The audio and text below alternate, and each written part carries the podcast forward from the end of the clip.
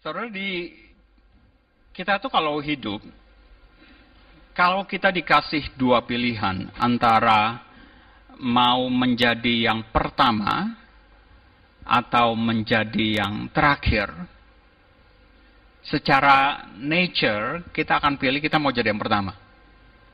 Siapa yang mau yang jadi yang terakhir?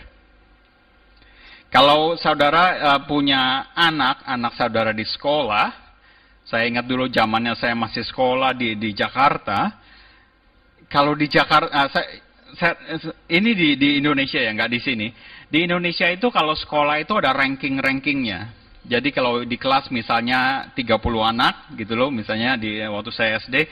Jadi setelah semesterannya habis, dibagikan rapot. Nah rapot itu biasa ada tulis ranking 5 slash 30, berarti dia ranking 5 dari 30 anak.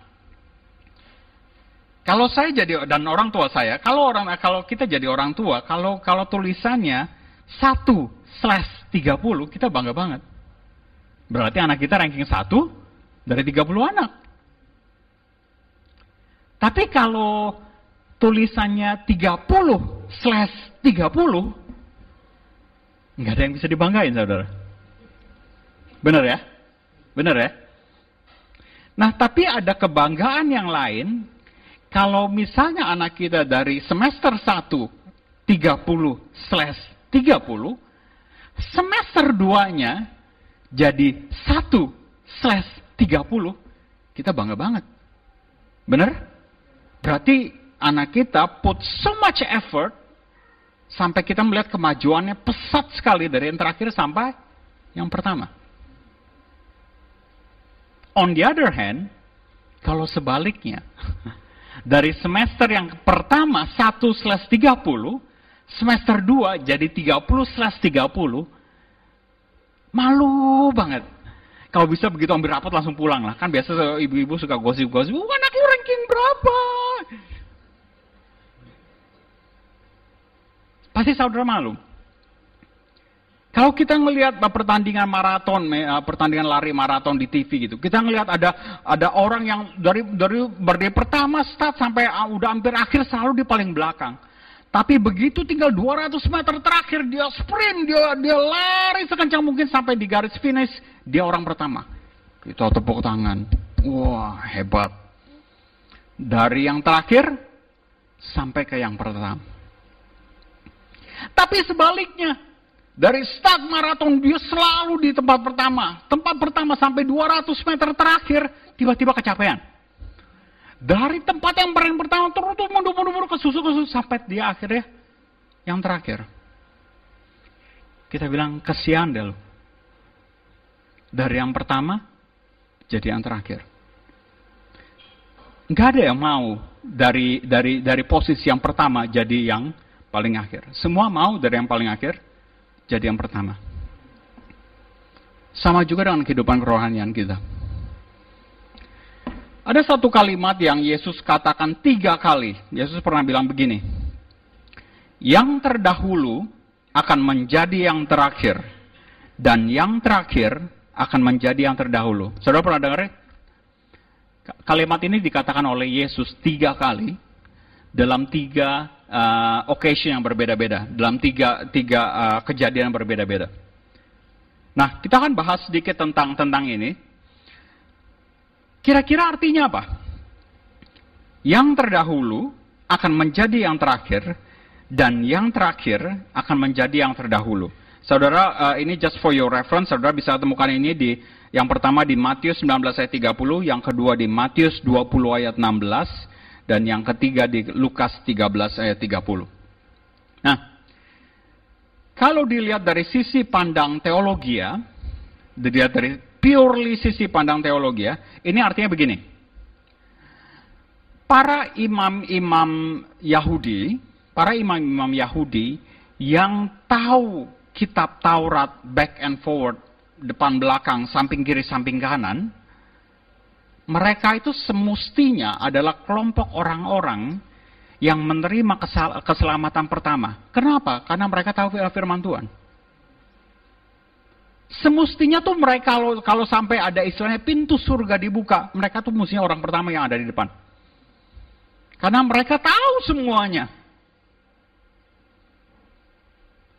Tapi yang terjadi malah kebalikan. Karena kekerasan hati mereka, karena ke, kedengkian hati mereka, kedekilan hati mereka, sehingga mereka yang tadinya di posisi yang semestinya pertama, akhirnya jadi terakhir. Tapi orang-orang yang berdosa, Contohnya seperti Simon Petrus ketika ketika dia sebelum menjadi ma, ma, ma, murid Yesus, ketika dia sedang melay, uh, uh, bukan melayani ikan, uh, menjala ikan, menjadi pelayan, menjala ikan. Yesus bilang, Hai Simon Petrus, ikutlah aku, aku mau jadikan engkau menjadi penjala manusia. Simon, Simon bilang, Tuhan, pergi dari sini, aku ini orang berdosa.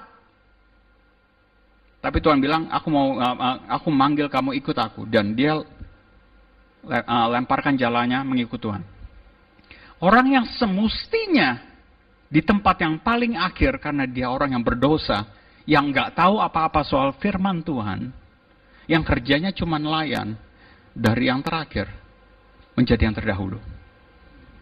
Karena kepercayaannya kepada Yesus, karena imannya, dia dia kalau di pintu surga dibuka, dia right in front of it.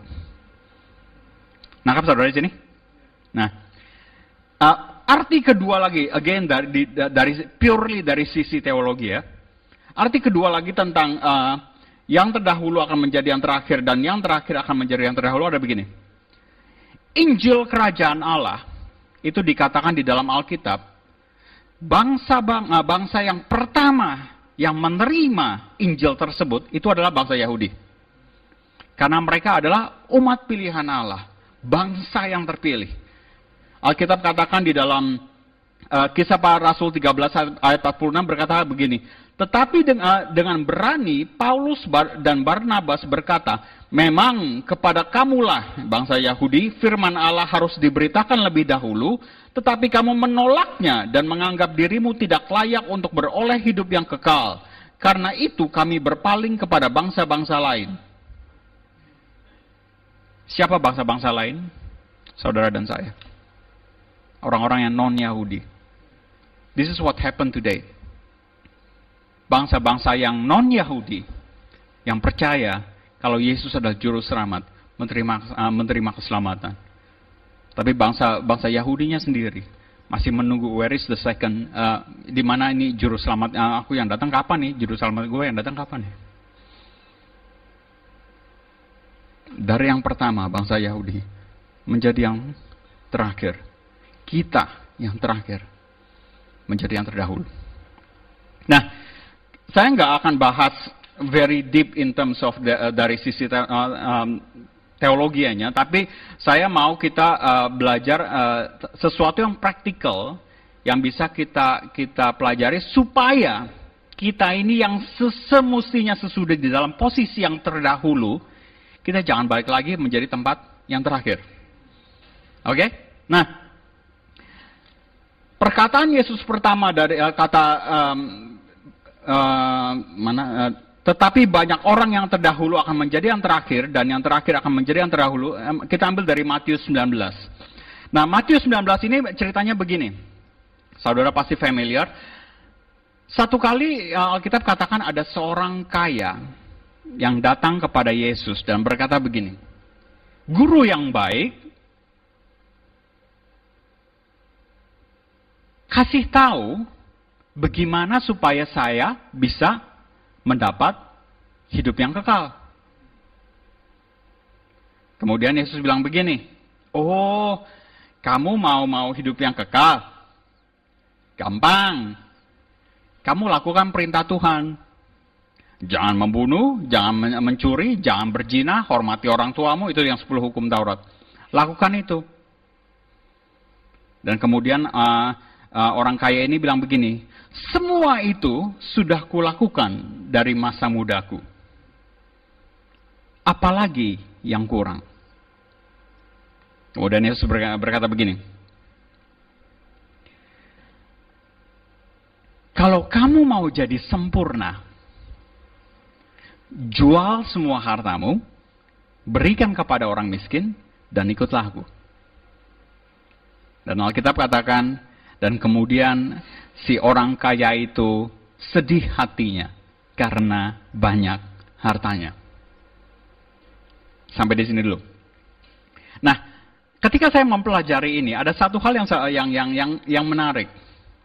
Saya coba cari tahu sedikit siapa sih ini orang kaya ini? Siapa sih?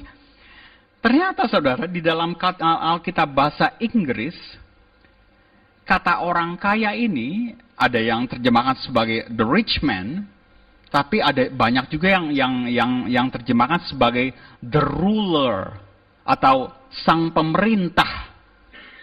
Nah, jadi ini orang kaya ini bukannya sekedar orang kaya banyak uang, tapi dia mempunyai posisi the ruler. Bahkan di salah satu uh, terjemahan di dalam Living Bible, the Living Bible dikatakan uh, um, uh, um, one day a Jewish religious leader. Jadi dia itu adalah salah satu kalau kalau kita terjemahkan ke dalam bahasa Indonesia-nya yaitu dia adalah salah satu pemimpin-pemimpin agama Yahudi.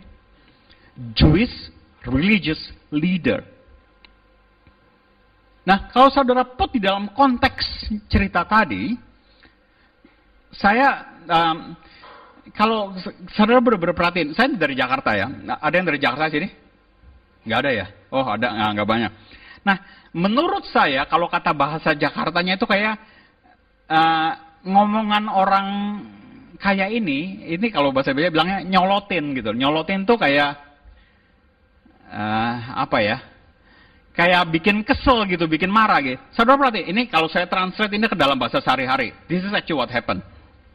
Yesus Bagaimana caranya supaya masuk ke dalam hidup, uh, punya uh, hidup yang kekal? Yesus bilang, oh, gampang. Lakukan perintah Tuhan, jangan bunuh, jangan gini, gini, gini. Perhatikan jawabannya. Semua itu sudah saya lakukan. Keren banget gitu. Nyolot gak sih gitu istilahnya? Kita dia tuh yang nanya, tapi begitu dikasih jawaban, I've done it, been there, done that, done. Terus dia bilang gini, apalagi yang kurang? Tuh kayaknya tuh sombong sekali gitu loh. Kayaknya tuh istilahnya, I've done everything.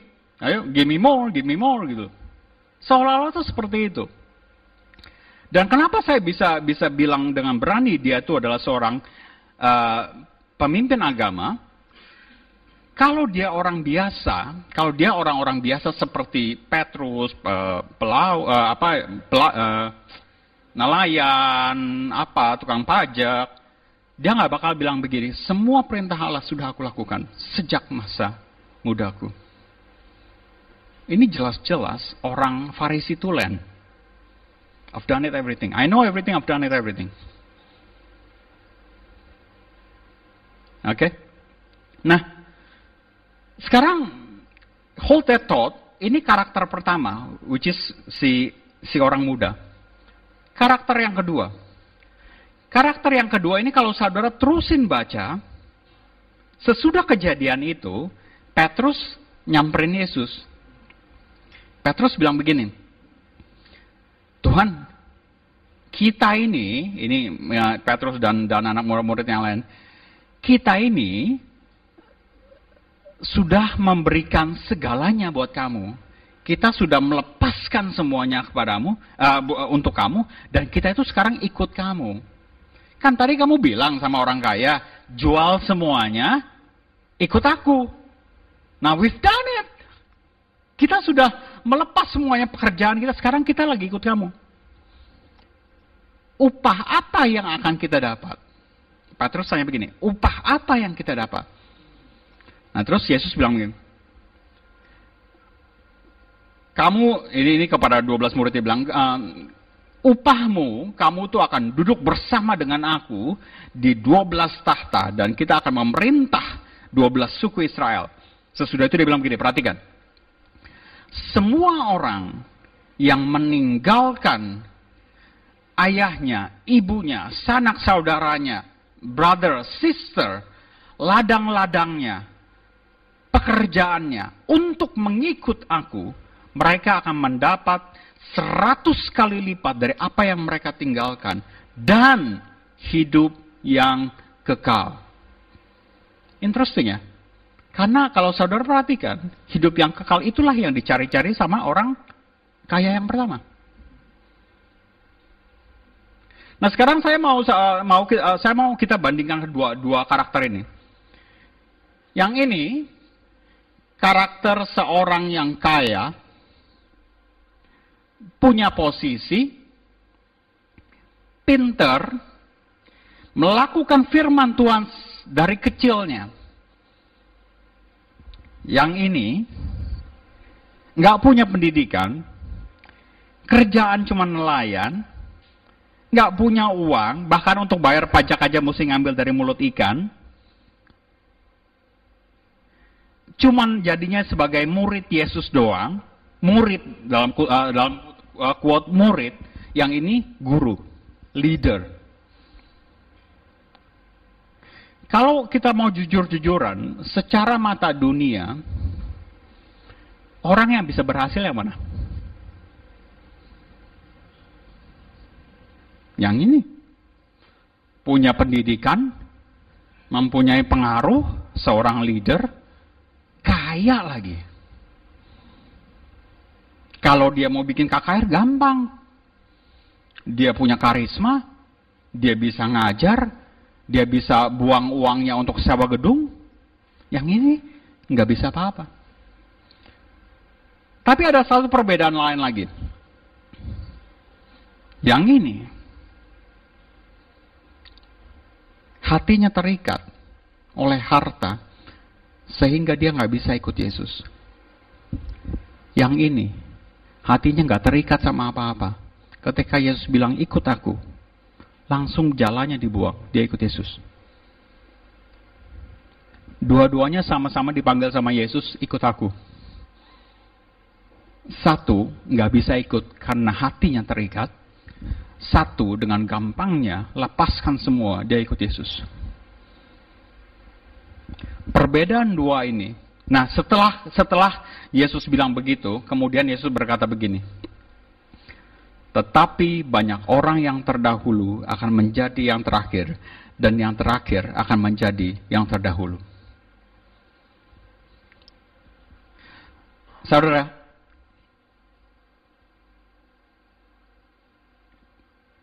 perbedaan yang terbesar di antara dua orang ini bukannya satu kaya, satu pinter, satu bodoh, satu nggak punya uang. Perbedaan terbesar yang menentukan yang mana mendapat ke, uh, hidup yang kekal adalah yang satu hatinya nggak terikat. Pertanyaan saya kepada saudara pagi ini, kira-kira hati kita terikat sama apa nggak ya? Mungkin saudara bakal jawab, oh enggak tuh, kita tuh enggak, enggak ada ikatan apa-apa, enggak. Oke. Okay. Saya mau again saya saya hari ini sharing, saya bukannya bukannya prophesy, oke? Okay? Saya bukan prophesy, tapi if apabila if setiap daripada kita di tempat ini, setiap daripada kita kita hari ini Tuhan bilang, mulai hari ini saya mau kamu untuk ikut aku, tinggalkan semuanya, jadi pelayanku full time. If. Nah sekarang saudara jawab sendiri. Di hati saudara. Kira-kira jawaban saudara apa ya? Kira-kira gitu. Ini yang ngomong nih bukannya pendeta di depan. Enggak, Tuhan langsung. Kamu sekarang drop everything, follow me. Kira-kira jawaban saudara gimana? Yes Lord, langsung gitu. Atau, no, kayak gitu. Atau mungkin kayak seperti, saya pikir-pikir dulu ya. Kira-kira jawaban saudara gimana? Kalau jawaban saudara yes, then you don't need to actually hear the rest of the sermon. Tapi, unfortunately, banyak daripada kita nggak bisa langsung say yes. Karena kalau kita boleh jujur-jujurnya saja di dalam hati kita, ada sesuatu yang mengikat kita untuk berkata yes whatever it is. Nah, Jangan salah, kalau saya bilang sesuatu mengikat kita, that not necessary money atau harta. Karena Yesus bilang, semua orang yang meninggalkan sanak saudaranya, bapaknya, ibunya segala macam, dan juga ladangnya berbicara dengan uh, berbicara soal pekerjaan dia, hartanya, orang itu akan menerima 100 kali lipat dan mendapat uh, dan mendapat kehidupan yang kekal. Sekarang balik ke pertanyaan saya tadi. Kalau Tuhan tanya, mari kamu anakku jadi full timer. Kira-kira jawaban saudara apa? Ya, tapi kan kemarin saya diskus sama istri saya. Ya, tapi kan ada hal yang mesti dipertimbangkan. Itu jawaban yang yang tengah-tengah gitu loh. Terus saya tanya sama sama istri saya, apakah menurut kamu, ini kita cuma discussion, bukannya bilang kita mau jadi full timer enggak. Saya bilang, apakah menurut kamu kalau kalau kita jawab begitu berarti rencana Tuhan nggak sebaik rencana kita? Hmm. Kita kan udah punya rencana, abis ini kita mau beli rumah investment dua biji lagi, kita mau mau mau deposit satu million, kita mau cari kerja yang lebih bagus, segala macam, kita mau masukin anak private sus, segala macam, kita mau beli mobil BMW yang kedua. Sekarang kalau dipanggil Tuhan, berarti rencana kita buyar. Apakah rencana Tuhan gak sebaik rencana kita?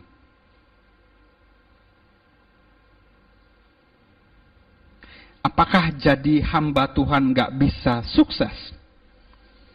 Apakah jadi hamba Tuhan itu garanti miskin? Apakah jadi hamba Tuhan itu berarti kita kehilangan semuanya? Bahkan Alkitab berkata, apa yang kau tinggalkan aku akan gantikan seratus kali lipat. Apakah kamu gak percaya itu firman Tuhan? Yang ngomong Yesus loh. Again, like I said, it's only if. Tapi perhatikan saudara, pertanyaan tadi itu merupakan barometer sebuah alat, sebuah tool yang kita bisa pakai against ourselves untuk tahu kita tuh masih ada ikatan apa ya. Kenapa ya kita nggak mau jadi, misalnya kalau Tuhan tanya kita nggak mau jadi apa, karena apa? Karena uang, uang kita banyak, atau kita takut orang tua kita nanti marah, sedangkan Tuhan Yesus bilang, kalau kamu lebih mencintai orang tuamu daripada aku, kamu tidak layak. Ataukah karena pekerjaan kamu karirnya lagi bagus?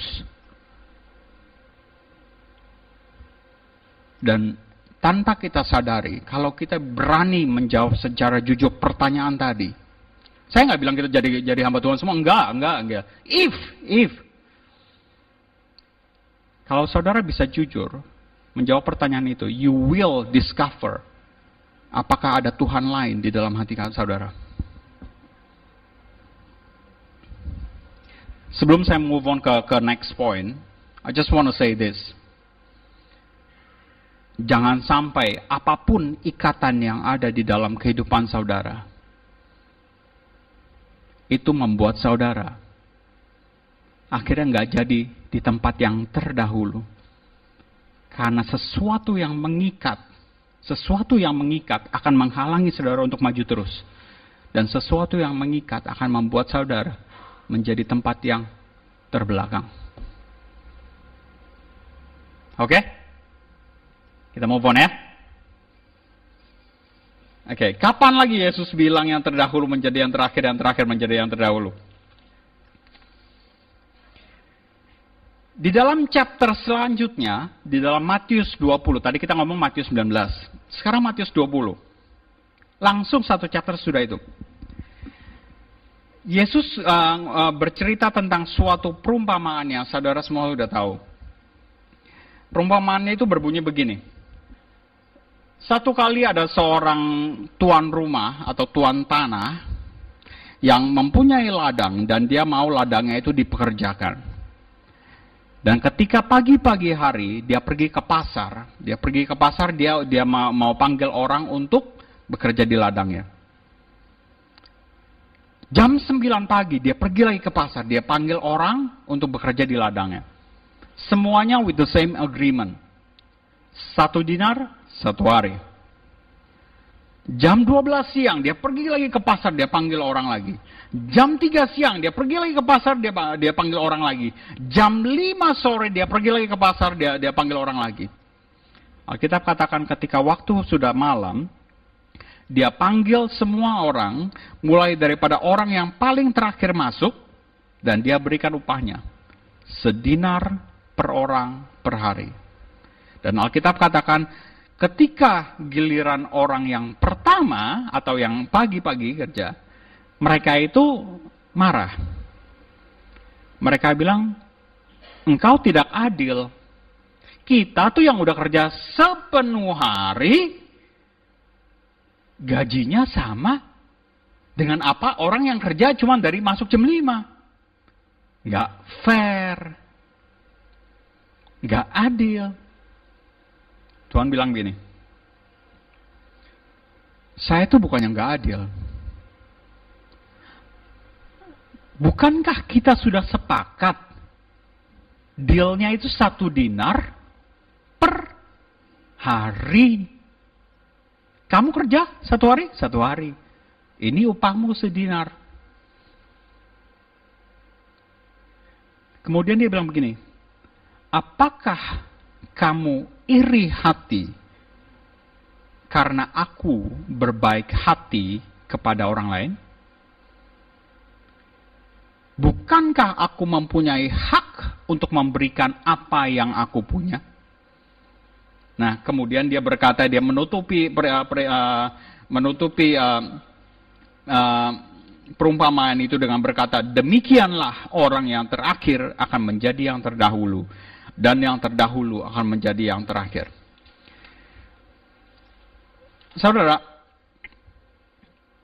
kita tuh hidup di mana uh, semuanya tuh di, di, di charge berdasarkan hourly rate.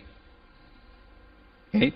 Saudara kerja misalnya mau jadi casual, part time, mau jadi full time, dari sana agreement gitu. Saudara kerja tujuh setengah jam atau delapan jam, ini gajimu.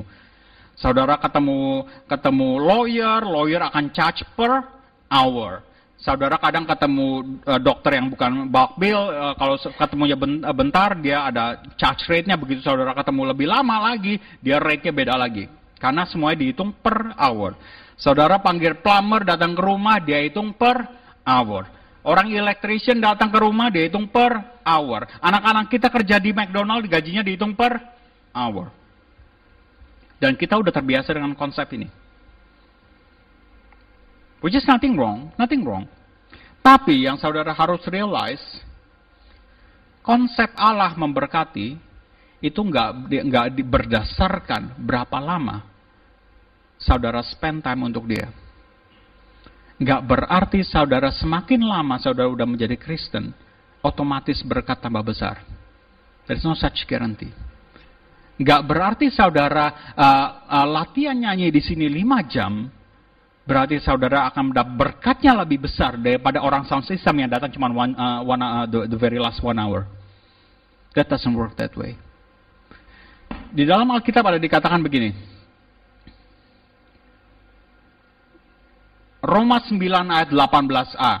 Jadi ia menaruh belas kasihan kepada siapa yang dikehendakinya. 1 Korintus 12 ayat 18 berkata, Tetapi Allah telah memberikan kepada anggota masing-masing secara khusus suatu tempat pada tubuh seperti yang dikehendakinya. Berkat yang diberikan Allah kepada kita itu purely, purely kedaulatan haknya Allah sendiri. That's his sovereign right untuk memberikan kepada siapa dia mau berkati. Dia bisa berkati orang yang baru saja uh, bertobat satu minggu jauh lebih banyak daripada saudara yang udah 10 tahun jadi uh, jadi Kristen. Itu terserah dia. Kalau saudara, kalau kita say ada seorang yang ada dua orang yang identical twins, identical twins. Dari kecil mereka dididik dengan sama, ke sekolah yang sama, makan yang sama, punya pakaian yang sama, ngeles berenang yang sama, semuanya sama. Sampai satu kali mereka, uh, uh, dua identical twins ini, uh, menjajak dewasa, mereka mulai karir. Apakah suatu garansi kalau misalnya dua-duanya akan karirnya sama? Apakah garanti dua-duanya kalau kalau ada promosi dua-duanya dipromosi? Enggak. Karena Allah punya plan kepada each individual different. Meskipun identical twin. Kita bisa bilang, loh Tuhan kan mereka dididiknya sama, ilmunya sama, kepandaiannya sama, pakai bajunya sama. Tapi kita kan nggak bisa expect kalau dua-duanya sekali ada promosi, dua-duanya dapat promosi. Mungkin satu callingnya jadi bisnismen, mungkin satu jadi pelayan Tuhan. Kita nggak bisa bilang sudah dua-duanya mesti sama. Nah, masalahnya kalau uh, kalau tadi uh, poin pertama, poin pertama waktu kita, kita saya bicara tentang orang kaya dengan Petrus, si orang kaya dan Petrus itu adalah the subject of the story. Mereka adalah orang yang yang memberikan harta mereka.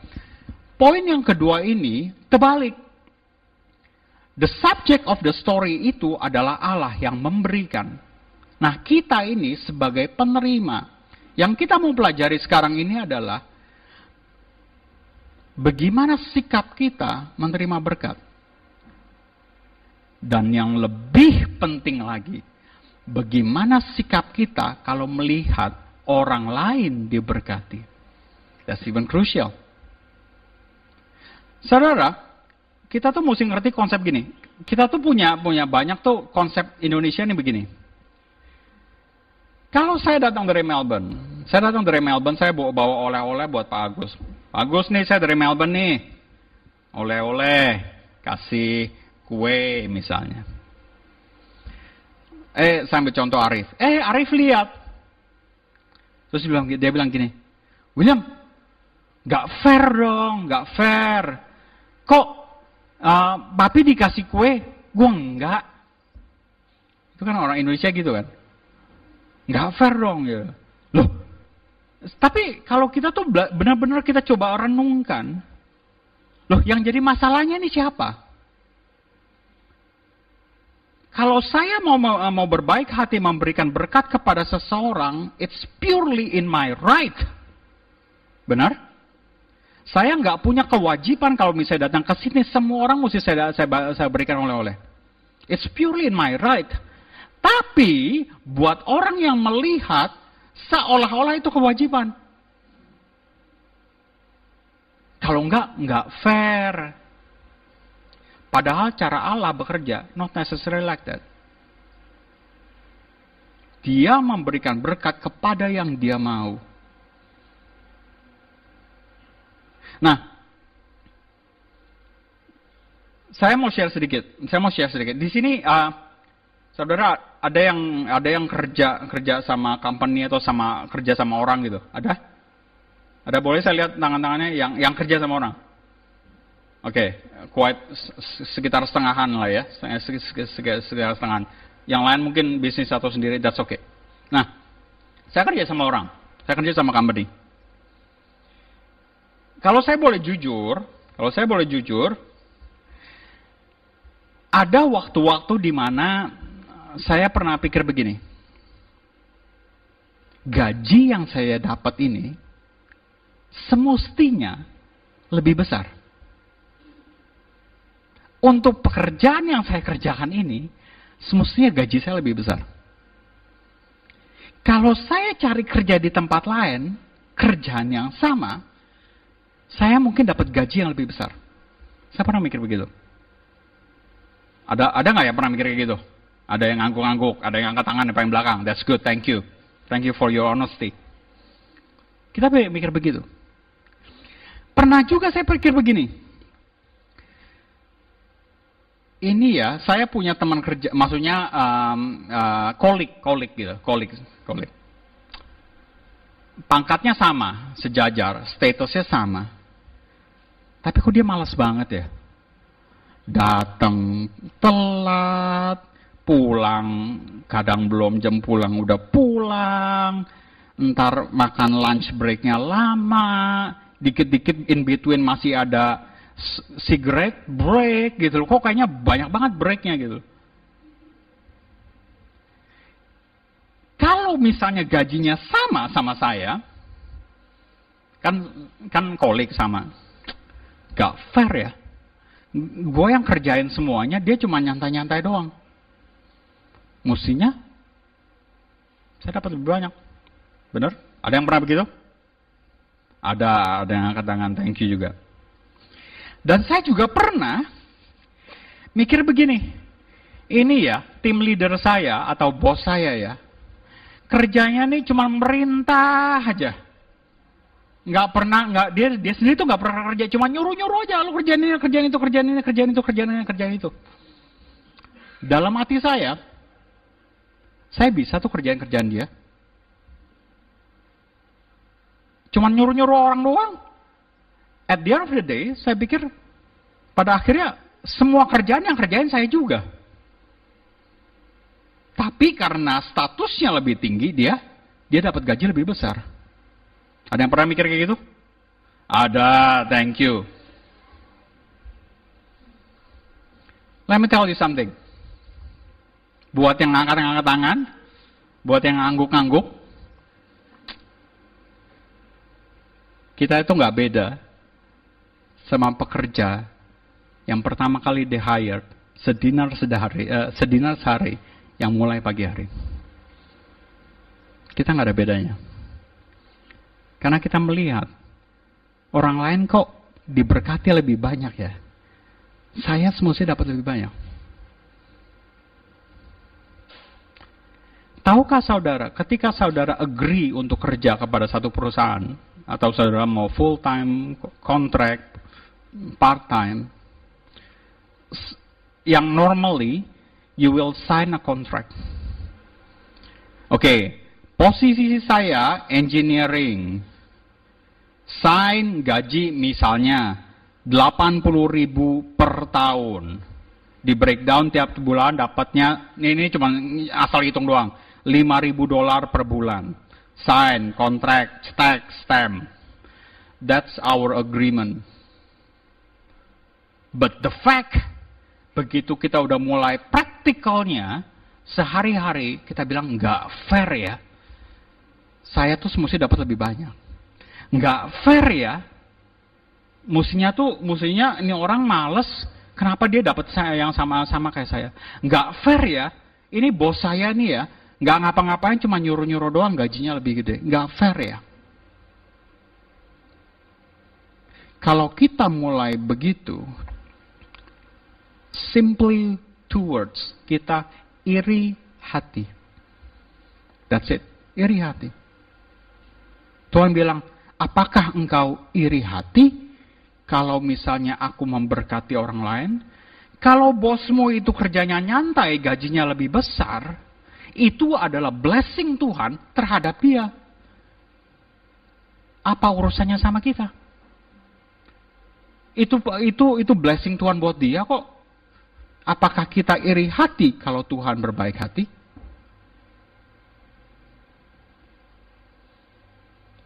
Tahukah saudara, kalau uh, di dalam di dalam uh, Yohanes 3 ayat 16, Yohanes 3 ayat 16 berkata begini, Sebab di mana ada iri hati dan mementingkan diri sendiri, di situ ada kekacauan dan segala macam perbuatan jahat.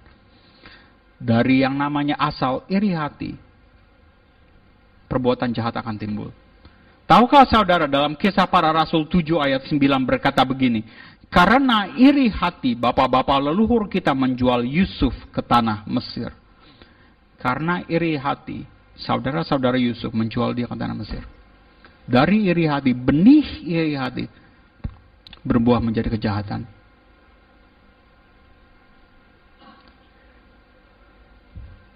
Satu satu uh, saran yang bisa saya saya berikan kepada saudara di dalam Ibrani 13 ayat 5 berkata begini, Janganlah kamu menjadi hamba uang dan cukupkanlah dirimu dengan apa yang ada padamu Karena Allah telah berfirman, aku sekali-kali tidak akan membiarkan engkau dan aku sekali-kali tidak akan meninggalkan engkau. Prinsipnya begini saudara-saudara. Apa pun yang, yang Tuhan berikan kepada saudara, gaji saudara berapapun menurut saudara kecil atau kurang besar, ingat apa yang Alkitab katakan, cukupkanlah dirimu dengan berkat yang diberikan. Karena apa? Karena Allah tahu itu yang engkau butuhkan. Orang lain mungkin dapat, mungkin dari mata pandang kita dapat berkat yang lebih besar, tapi itu karena itu yang mereka butuhkan. Mungkin kebutuhan mereka lebih besar, saudara nggak tahu. Karena Tuhan, tapi Tuhan bilang begini, engkau mencukupi diri, dirimu dengan berkat yang diberikan, tapi aku akan bersama dengan engkau. Kalau kamu berasa kekurangan, not necessary engkau kekurangan, engkau merasa kekurangan, dia di situ and He will fulfill everything that, that you require. Amin. Oke? Okay? Yang kedua iri hati. Jangan karena adanya iri hati. Ini membuat posisi saudara yang sekarang sudah mungkin di depan menjadi terbelakang. Karena saudara cuman worry about berkat yang orang lain dapat. Instead of mencukupkan diri saudara dengan berkat yang Tuhan berikan. Amin. Yang ketiga, yang ketiga saya cepat aja, nah, karena saya udah too much time. Yang ketiga ini uh, Yesus berkata di dalam Lukas 13. Lukas 13 ini ber, uh, uh, satu kali ada seorang yang datang kepada Yesus, dia bertanya begini, Tuhan, sedikitkah orang yang masuk ke dalam kerajaan surga? Dan Yesus ini memberikan uh, suatu perumpamaan singkat. Perumpamaan singkatnya begini doang. Dia cuma bilang begini, berusahalah untuk masuk melalui pintu yang sempit. Berusahalah melalui, uh, masuk melalui pintu yang sempit. Karena ketika pintu tersebut ditutup, engkau akan mengetuk pintu itu, minta tolong dibukakan. Tapi aku akan bilang begini, aku tidak mengenal engkau. Loh, Tuhan gimana engkau nggak nggak mengenal saya? saya ini yang makan dan minum bersamamu. Engkau ini mengajar di kota-kota kami. Kita tuh makan satu meja loh. Kok bisa engkau uh, tidak uh, tidak uh, tidak mengenal aku? Dan Tuhan Yesus bilang, aku tidak mengenal tahu uh, engkau, tidak tahu engkau dari mana datangnya. Pergilah, enyahlah. Perumpamaan ini exactly sama dengan yang mungkin yang saudara lebih familiar, the uh, 10 virgin atau 10 uh, virgin apa? ya wanita lah, 10 10 orang 10 orang uh, wanita. Di mana yang lima adalah bijaksana, dia mempunyai spare oil, yang lima lagi ketika uh, uh, oilnya sudah mulai habis, mereka pergi untuk membeli oil. Ketika mereka balik, pintu sudah ditutup. Dan mereka mau coba masuk, bukakan pintu, bukakan pintu. Dia bilang, aku tidak mengenal engkau, pergilah. Nah, dari dua dari dua um, uh, cerita Yesus ini, ada dua hal yang saudara harus perhatikan. Yang pertama soal pintu ditutup. Pintu ditutup we are talking about timing. Karena begitu pintu ditutup, that's it. No turning back. Saudara nggak bisa masuk lagi. Sekali ditutup, that's it. It's talking about timing. Yang kedua, yang kedua itu talking about kita. Nah, tahukah saudara, orang yang pertama yang di, di cerita yang pertama yang klaim Tuhan bukakan pintu, aku ini uh, kamu kan kenal aku nih, aku ini makan dan minum bersama-sama. Ini ngomongin tuh orang ini kenal orang ini tahu Yesus itu siapa.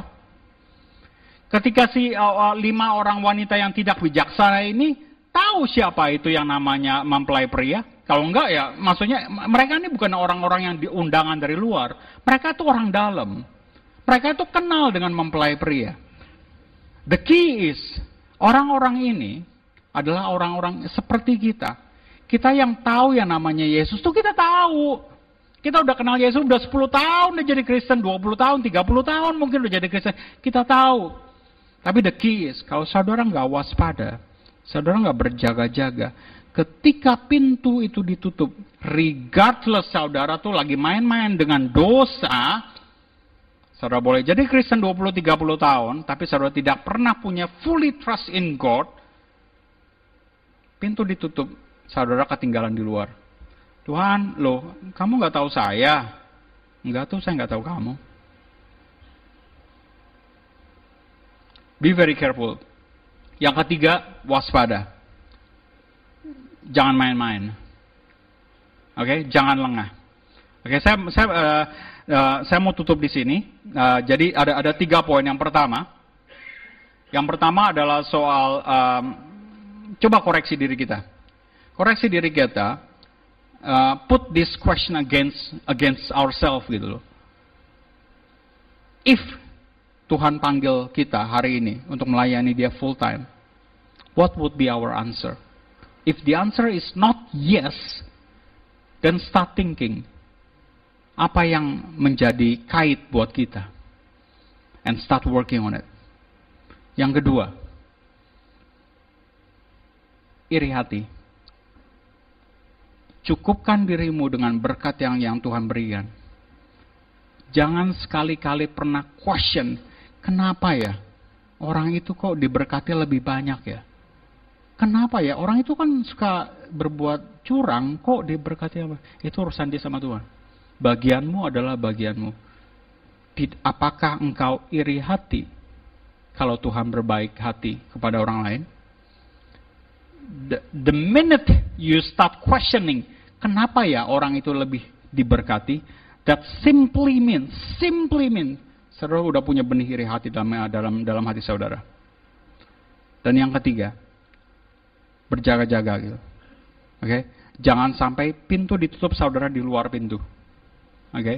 saudara ini bukan lagi nanti kalau sampai pintu tutup uh, dan saudara di luar, saudara bukan lagi menjadi yang terakhir, tapi saudara jadi ketinggalan. And you don't want that. Alright? Jadi pastikan diri saudara selalu ada di tempat yang terdahulu, bukan yang terakhir. Tuhan berkati.